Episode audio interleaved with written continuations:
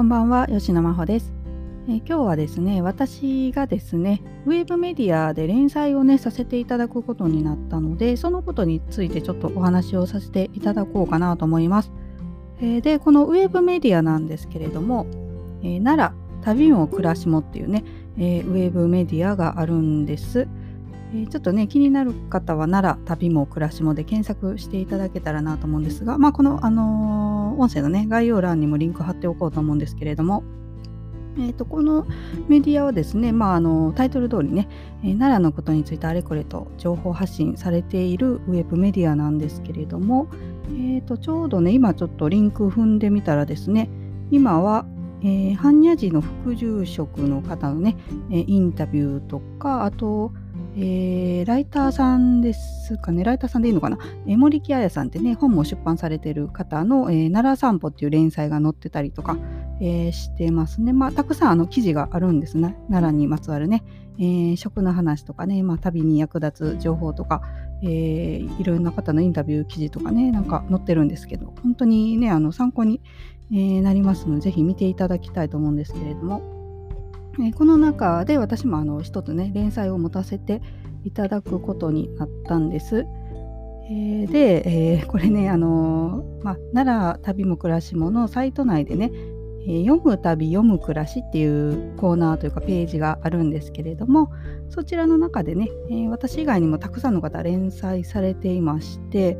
えもうねそれがねそうそうたる面々といいますかね、えなんです。えまあね、あの考古学専門にされてる、えー、方とかですね、まあ、先ほどのウェブライ、えー、ウェブじゃないですね、ライターさんとかね、はい、えー、あと写真家の方とかですね、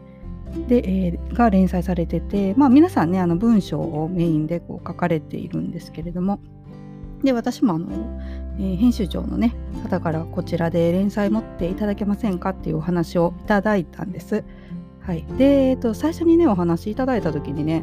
えーと、私にねお話が来たんでなんかイラストとかね漫画とかそっち系で連載っていうことなのかなと思ってたんですけれどもお話聞いてましたらですね、えー、ぜひなんか文章でね書いてほしいってことだったんですよね。はい。で、私、あの、昨日もね、お話ししたと思うんですけど、あの、文章をものすごく書くのが苦手なんですよ。もうちっちゃい時からあまり、えー、文章得意じゃなくて、本読むのも苦手だしね。はい。あんまり、ね、喋ってるの聞いていただいてもわかると思うんですけど、そんなに語彙力もないしね。あの、なので、ちょっと、えー、文章かと思ったんですけど、まあ、その編集長さんのお話によりますとですね、まあ、私ね、絵とか描くのは、あの、皆さん、ツイッターとかでも見てくださってる方いてね皆さんそういう面は知ってると思うけれどもこう文章でね発信する吉野真帆さんの文章はどんな感じかなっていうのをね、えー、見たいっていうお話だったんですよね。はい、なんですけど、えーね、私のちょっと、ま、私の連載タイトルっていう中ですね私の連載タイトルねあの奈良レベル1っていうねタイトルで今連載を持たせていただいてるんですけどえー、正直言いますとね私やっぱりあの文章のね才能自分でも書いててないなと思うんですよね。なのでちょっとねあのー、まあ私にしか、ね、書けない連載といいますかね、えー、普通普通にこう文章だけでね何か情景奈良の美しい情景とか魅力的な部分を伝えるっていうのはねできないなと思ったので、えかなり変化球を私は投げました。はい、ちょっと 逃げちゃいましたかね。どうなのかな。でもあのえー、これね実際ちょっと見ていただかないと口でうまいことね自分の連載説明しづらいんですけれども、えーとねまあ、簡単に言うと「まあ、奈良レベル1」っていうタイトルなんですが、えー、私もですね、えー、今でこそね奈良のことが大好きなんですけれどもやっぱりあのねえー、本当に大仏と鹿以外にも何も知らなかった時代ってあるんですよね。はい。まあその当時はね本当に大仏と鹿って言ったってもその大仏様のね正式名称ルシャナ仏って言うんですけどね、えー、それも知らなかったですしねルシャナ仏とかビルシャナ仏とか言うんですけどまあね奈良県民でも大仏様の正式名称知らない人ほとんどだと思うんですけど、えー、そういうことも知らないしその鹿がね神様の使いであるっていうことももちろん知らない、えー、本当になんか奈良県って言ったら大仏と鹿で他何あるんかなぐらいの、えー、時があったんです。でその時の自分をね奈良レベル1っていう風にしまして、そこから私がですね、まあ、奈良のね魅力を知って、どんどんどんどんこう沼にはまっていく様子っていうんですか、それをね、まあ、奈良レベル1からちょっとずつちょっとずつこういろんなことがあって、えレベルが上がっていくっていう様子をね、え RPG 風にお届けしようという連載を始めました。えー、まあ RPG 風なんでちょっとスーパーファミコンみたいなのを意識してちょっとドット絵でねイラストを入れたりとかして、えー、文章を綴っています。えー、ねあの ちょっとねふざけた連載かなと思うんで他の方に比べたらねその中に並ぶとすごい私の浮いてるんですけどでもまあこうやってねなんかえー、つくづくね私こう奈良のことをいろいろとね発信してって思うんですけれども、まあ、私はねあの何かこうきっかけになりたいなっていうのがいつもあるんですよね。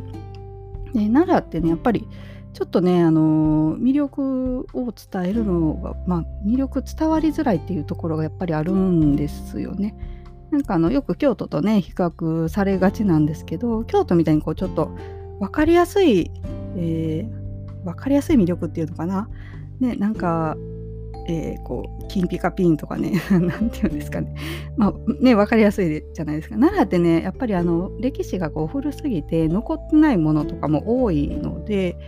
ある程度ね、知識とかね、あと想像力って必要なんですね。奈良を楽しもうと思ったら。はい、なのでまあねちっちゃい時に行ってもこうただの広パーとかねあの平城宮跡とか何のこっちゃっていう感じなんですけど これがだんだんあの知識とか身につけていってそこの知識からこうねあのいろいろと想像も膨らませられるようなね、えー、まあどんどんこう成熟っていうんですかねしていったらこう奈良の魅力ってより分かってくるんですよ。でもまあね、そうなるまでにまずはね奈良のこと知ら知るっていうのがねきっかけとして一つ必要なんですよね知るというか、まあ、知りたいっていうね、えー、思うことがねこれがもう一番最初のねあの、まあ、奈良の沼にはまっていく種だと私は思ってるんですけど、まあ、まず私もねあの当時全然知らなかったんですけどあることをきっかけにこう、まあ、知りたいと思うようになったからこう自分でねいろんなとこを巡ったりして、えー、魅力を探せるようになったんです。なのでこうまずはね皆さんにどんな形でもいいので、えー、奈良をちょっと知ってみたいなと思うようなねきっかけをちょっと作っていけたらなっていうのはえー、ずっと思ってるんです。はい、なので、えー、Twitter とかでもねあのイラストとか4コマとかねちょっとまあね仏様をこう漫画にするっていうのはねあの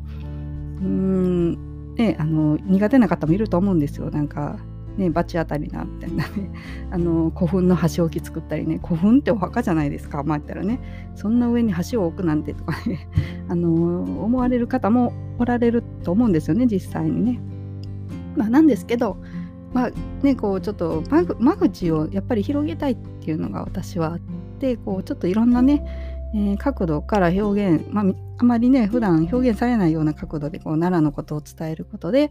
ちょっとでもあの興味持つ人が増えてそこからはもうさっきはね自分皆さんのご自分でこう興味を持てば、えー、どんどん知りたいと思ってね、えー、知ってくださるので、まあ、入り口になればなと思って、えー、いろんなものを作ったり今回のね連載もしています。はい、なのでねちょっとまあ遊び心重視と言いますかね、まあ、文章力ないのでね本当にあのちょっと RPG 風な感じでね私の奈良レベル1から始まった私がこうこれからどうやって、えー、奈良レベルを上げていくのかねっていうのをあの自分の実体験をもとにちょっと連載していこうと思っていますので、えー、ぜひね興味のある方は、えー、この連載読んでいただけたらなと思います。はい、この、まあ、連載に関しても概要欄にリンク貼っておこうと思います。はい。えー、で、ね、今、あの昨日、えー、配信して今日2日目で、えー、久々に初めてね、2日目なんですけれども、今朝ですね、あのスタンド FM の方で朝あの開いたらね、えー、シニアトラベラーのよしこさんね、いつも本当に仲良くしてくださってるんですけど、えー、がライブ配信されてましてね、それ朝から聞いててもう本当にねやっぱり習っていいなって改めて思ったんですよねなんかあの、えー、シニアトラベラーよしこさんのねお話聞いてると本当にそのね場の情景が、えー、浮かんできてね本当にお話うまくてねあの聞いてて朝からもう本当に幸せだなと、ね、なんか奈良のお話聞きながらこう朝いろいろとね家事とかするの、ね、すごくいいなと思って今日聞かせていただいてたんです。まああの前までね前までっていうかあのよしこさんずっとねあの朝ライブ配信奈良のねいろんなところ散歩されて、えー、お話しされてるんですけれども私ねあの